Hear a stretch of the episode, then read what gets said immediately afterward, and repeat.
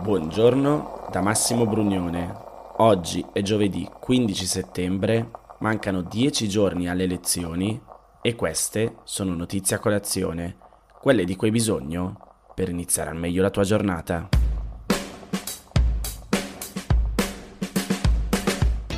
Inizio col chiedervi scusa per la voce, però sono stato al concerto di Marrakesh e ho un pochettino urlato, perché vabbè, cantato non sono proprio bravissimo. Vabbè, sta di fatto che questo è l'effetto di due ore passa di concerto. Utilizzo oggi questo primo spazio per rispondere a una domanda che mi è stata fatta da Carlo. Mi ha scritto: Ascoltiamo il tuo podcast in famiglia, ci piace molto. Ci piacerebbe ascoltare una puntata in cui spieghi il tuo lavoro a che ore ti alzi, quali e quanti quotidiani consulti, puntini puntini.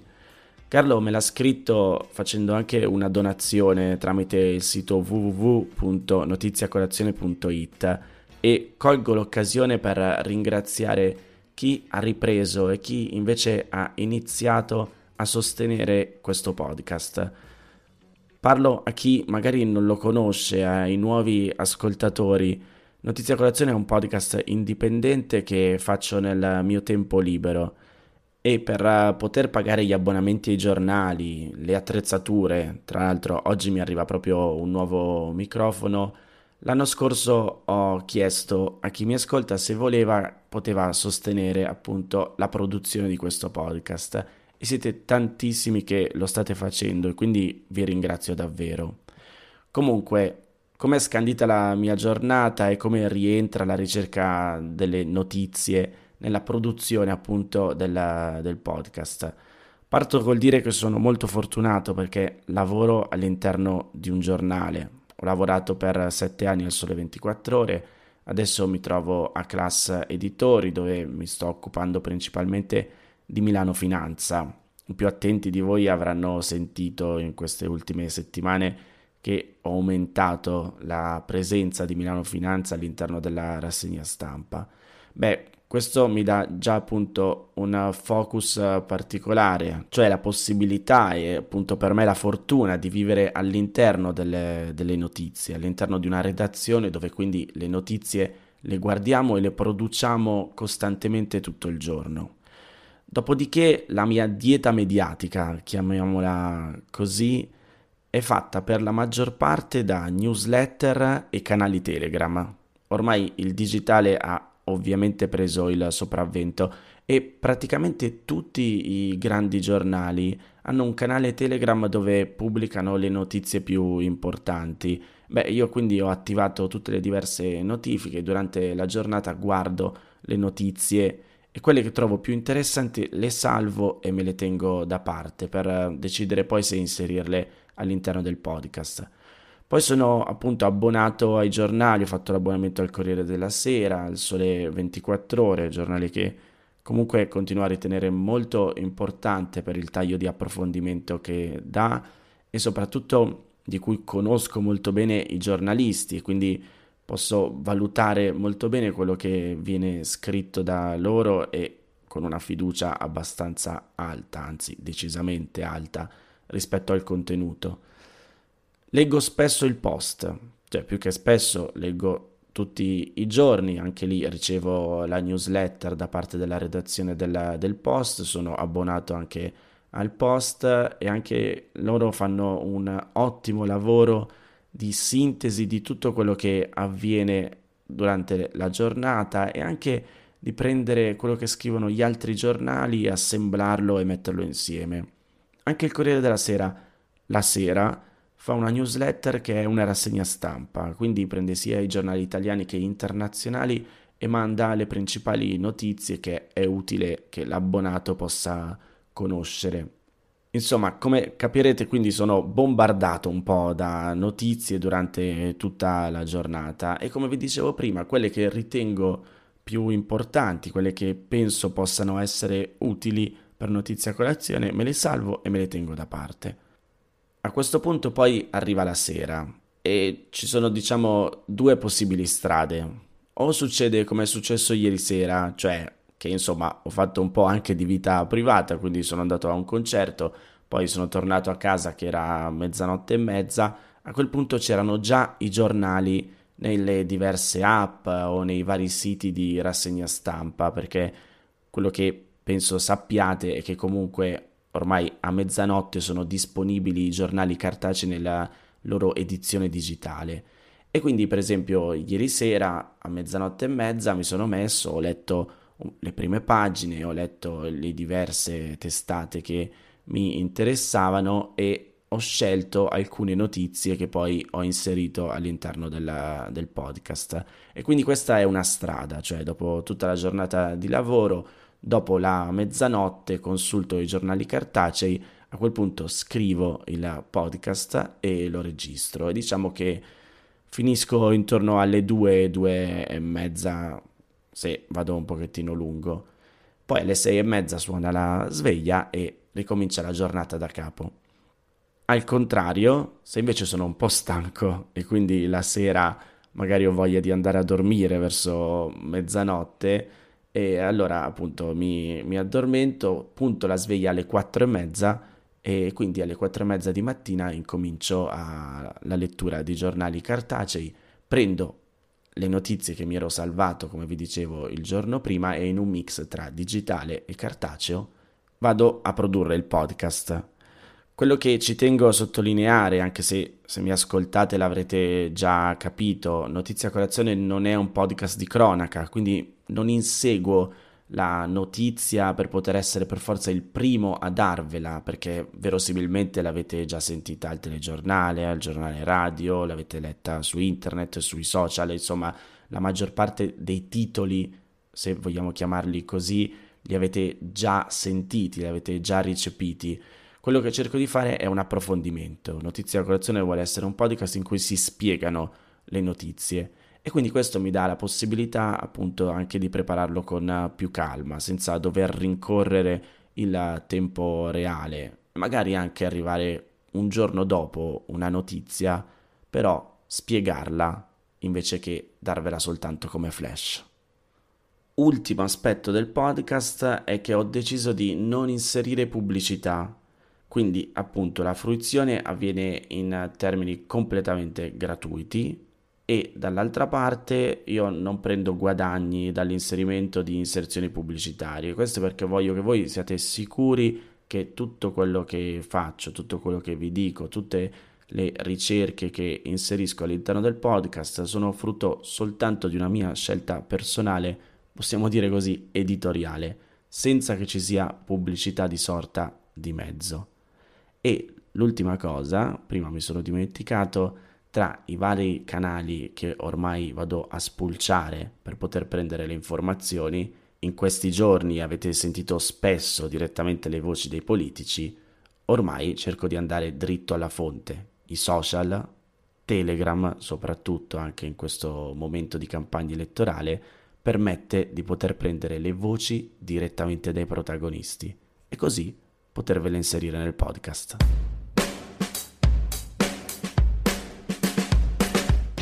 We are proposing a cap noi proponiamo un massimale sui redditi delle aziende che producono elettricità a basso costo. Queste società hanno dei redditi supplementari che non avevano mai contabilizzato e che non avevano neppure osato sognare. E non capitemi male, nella nostra economia sociale di mercato un profitto va benissimo, è positivo, ma in tempi come questi è sbagliato il fatto che si possano avere dei profitti straordinari e dei profitti eccessivi grazie a una guerra e sulle spalle dei consumatori. In tempi come questi i profitti vanno ridistribuiti, condivisi e incanalati verso chi ne ha più bisogno. Ecco perché la nostra proposta include anche i produttori di energia con i combustibili fossili che devono dare un contributo di crisi e complessivamente la nostra proposta consentirà di ottenere più di 140 miliardi di euro per gli Stati membri affinché possano sorbire questo colpo. L'avete sentita tramite la traduzione effettuata da Class CNBC, ma le parole originarie sono della Presidente della Commissione europea Ursula von der Leyen che ieri ha pronunciato il suo annuale discorso all'Unione di fronte al Parlamento europeo. Ha parlato di diverse cose, ma qui volevo concentrarmi su uno dei temi che coinvolge a pieno anche la campagna elettorale in Italia, e cioè il da farsi in tema di energia. Francesca Gerosa sintetizza il passaggio scrivendo su Milano Finanza che l'Unione Europea proporrà misure per limitare i ricavi dei generatori di energia elettrica low cost e per costringere le aziende produttrici di combustibili fossili a condividere i guadagni ottenuti in seguito all'impennata dei prezzi dell'energia. Von der Leyen ha spiegato come tra le conseguenze della guerra in Ucraina ci sono le crisi energetica ed economica, ma questo non deve fare indietreggiare sulle sanzioni. Leggo tra virgolette le sue parole riportate sul Corriere della Sera. Le sanzioni sono qui per restare.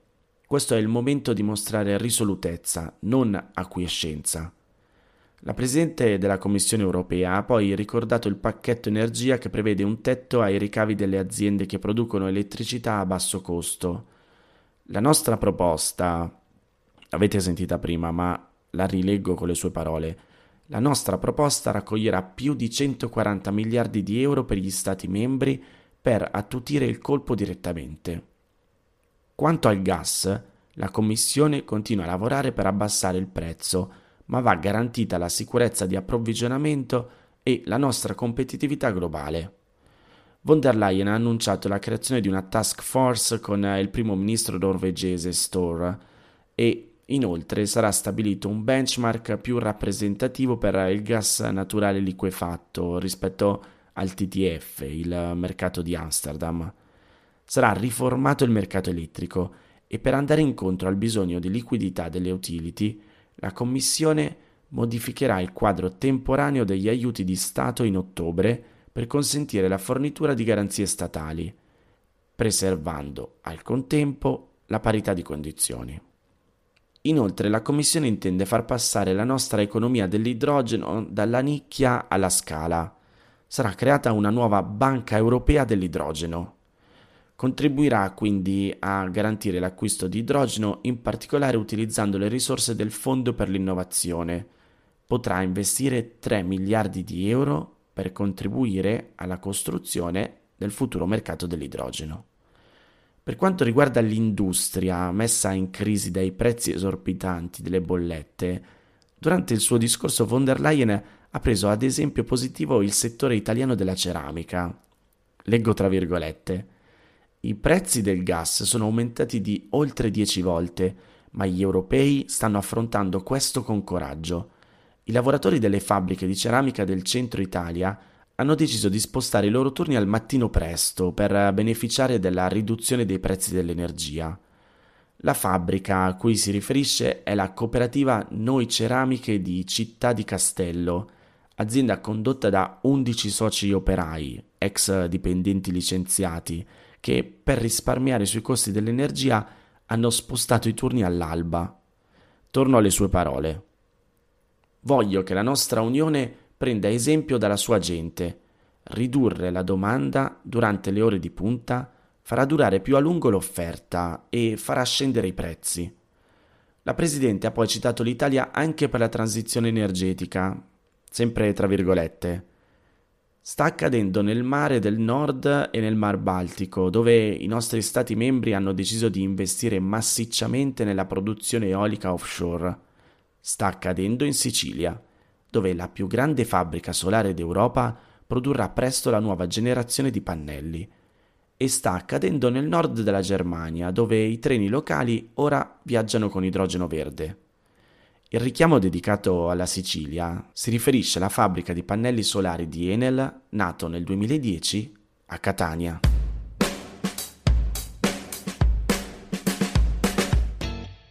La manina questa volta è stata tagliata. Vi ricordate la notizia che vi ho dato ieri dell'emendamento al decreto aiuti bis con i quali si eliminava il tetto di 240.000 euro per alcuni dei funzionari della pubblica amministrazione? Appunto la manina che ha inserito l'emendamento. Beh, sempre ieri vi accennavo che Draghi non l'aveva proprio presa benissimo e anche Mattarella. Il Sole 24 ore parla di forte disappunto del Quirinale. Comunque, sta di fatto che Draghi ha di fatto costretto il Senato a tornare a riunirsi martedì prossimo a cinque giorni dalle elezioni per una terza lettura del decreto aiuti bis e cancellare la norma con cui era stata introdotta la deroga al tetto degli stipendi. Cosa ha fatto Draghi? Ieri il governo ha presentato alla Camera un emendamento, già votato in commissione, con cui viene cancellata la deroga, che peraltro aveva anche l'aggravante di non aver introdotto un nuovo tetto. Di fatto gli stipendi degli alti papaveri dello Stato sarebbero potuti lievitare a dismisura. La copertura finanziaria stimata era di 25 milioni di euro. Ma il dato più paradossale è che i partiti, tutti, dopo averla votata, ne hanno preso le distanze, attribuendone la principale responsabilità al Ministero dell'Economia e delle Finanze per aver inserito l'emendamento tra i riformulati. Comunque, questo era solo un aggiornamento. In realtà la notizia che volevo darvi in questo spazio non era questa, ma quella di cui parla Alessia Consonato sul Corriere della Sera. E cioè che dopo il sì della Commissione, arrivato lo scorso giugno, anche il Parlamento europeo ha approvato la direttiva in merito al salario minimo. Il provvedimento ha ricevuto 505 voti favorevoli e 99 contrari, mentre sono stati 44 gli astenuti. Il passo successivo ora è l'approvazione formale dell'accordo da parte del Consiglio, che dovrebbe avvenire a settembre, e dopodiché ci sarà la pubblicazione sulla Gazzetta Ufficiale dell'Unione Europea. Da quel momento i Paesi membri avranno a disposizione due anni di tempo per recepire tutte le norme. Ora, Cosa prevede la normativa? È importante precisare che non è compito dell'Unione Europea fissare un salario minimo uguale per tutti e le sue leggi non si sostituiscono a quelle nazionali, sia per quanto riguarda il mercato del lavoro che per tutti gli altri ambiti. La direttiva approvata ieri stabilisce che il salario minimo è uno strumento necessario a garantire un tenore di vita dignitoso, tenendo conto dei costi. Le norme dell'Unione Europea rispetteranno le pratiche nazionali di fissazione dei salari e sarà rafforzata la contrattazione collettiva nei paesi in cui è coinvolto meno dell'80% dei lavoratori. Lavoratori e rappresentanti sindacali avranno invece il diritto al ricorso in caso di violazione delle norme. In sostanza, i nuovi parametri hanno il compito di armonizzare i sistemi di quei paesi che già lo hanno in vigore e incoraggiare a fissarlo quelli che non lo hanno. Ora andiamo a vedere chi sono questi paesi europei che attualmente applicano per legge un salario minimo garantito. Sono 21 sul totale dei 27, però l'ammontare varia a seconda della nazione. Secondo gli ultimi dati Eurostat, la Bulgaria è quella con il limite di retribuzione più basso in tutta l'Unione Europea ed è fissato con esattezza a 332,34 euro, mentre il tetto più alto è il Lussemburgo, pari a 2.256,95 euro. Soltanto altri sette paesi hanno il salario minimo fissato sopra i 1.000 euro. Sono l'Irlanda, oltre i 1.700, i Paesi Bassi, sempre 1.700, che più precisamente è 1.725, il Belgio 1658, la Germania 1621, Francia 1603, Spagna 1125 e Slovenia 1074. Ora, per avere un termine di paragone extraeuropeo, negli Stati Uniti è fissato a 1109 e in Gran Bretagna, che ormai è fuori dall'Unione Europea, secondo i dati Eurostat del 2020, a 1583,31 euro. Ora, con la normativa europea non cambieranno le cifre, ma saranno introdotte specifiche modalità di indicizzazione, revisione e variazione, che invece, questo sì, saranno uguali per tutti i paesi.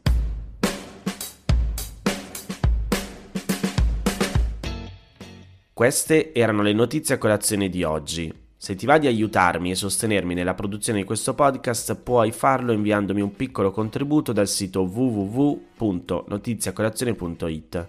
Se ti sei perso alcune notizie puoi andare indietro e ascoltare anche quelle dei giorni scorsi e se lo ritieni utile puoi condividere questo podcast inviandolo a qualche amico. È disponibile su tutte le piattaforme audio. Ricordati che se vuoi puoi iscriverti al canale Telegram di Notizia Colazione per riceverle tutte le mattine direttamente sul tuo smartphone oppure mandami il tuo numero di telefono alla email notizie a colazione chiocciolagmail.com per riceverle via WhatsApp. Ti aspetto domani per iniziare insieme una nuova giornata. Un saluto da Massimo Brugnone.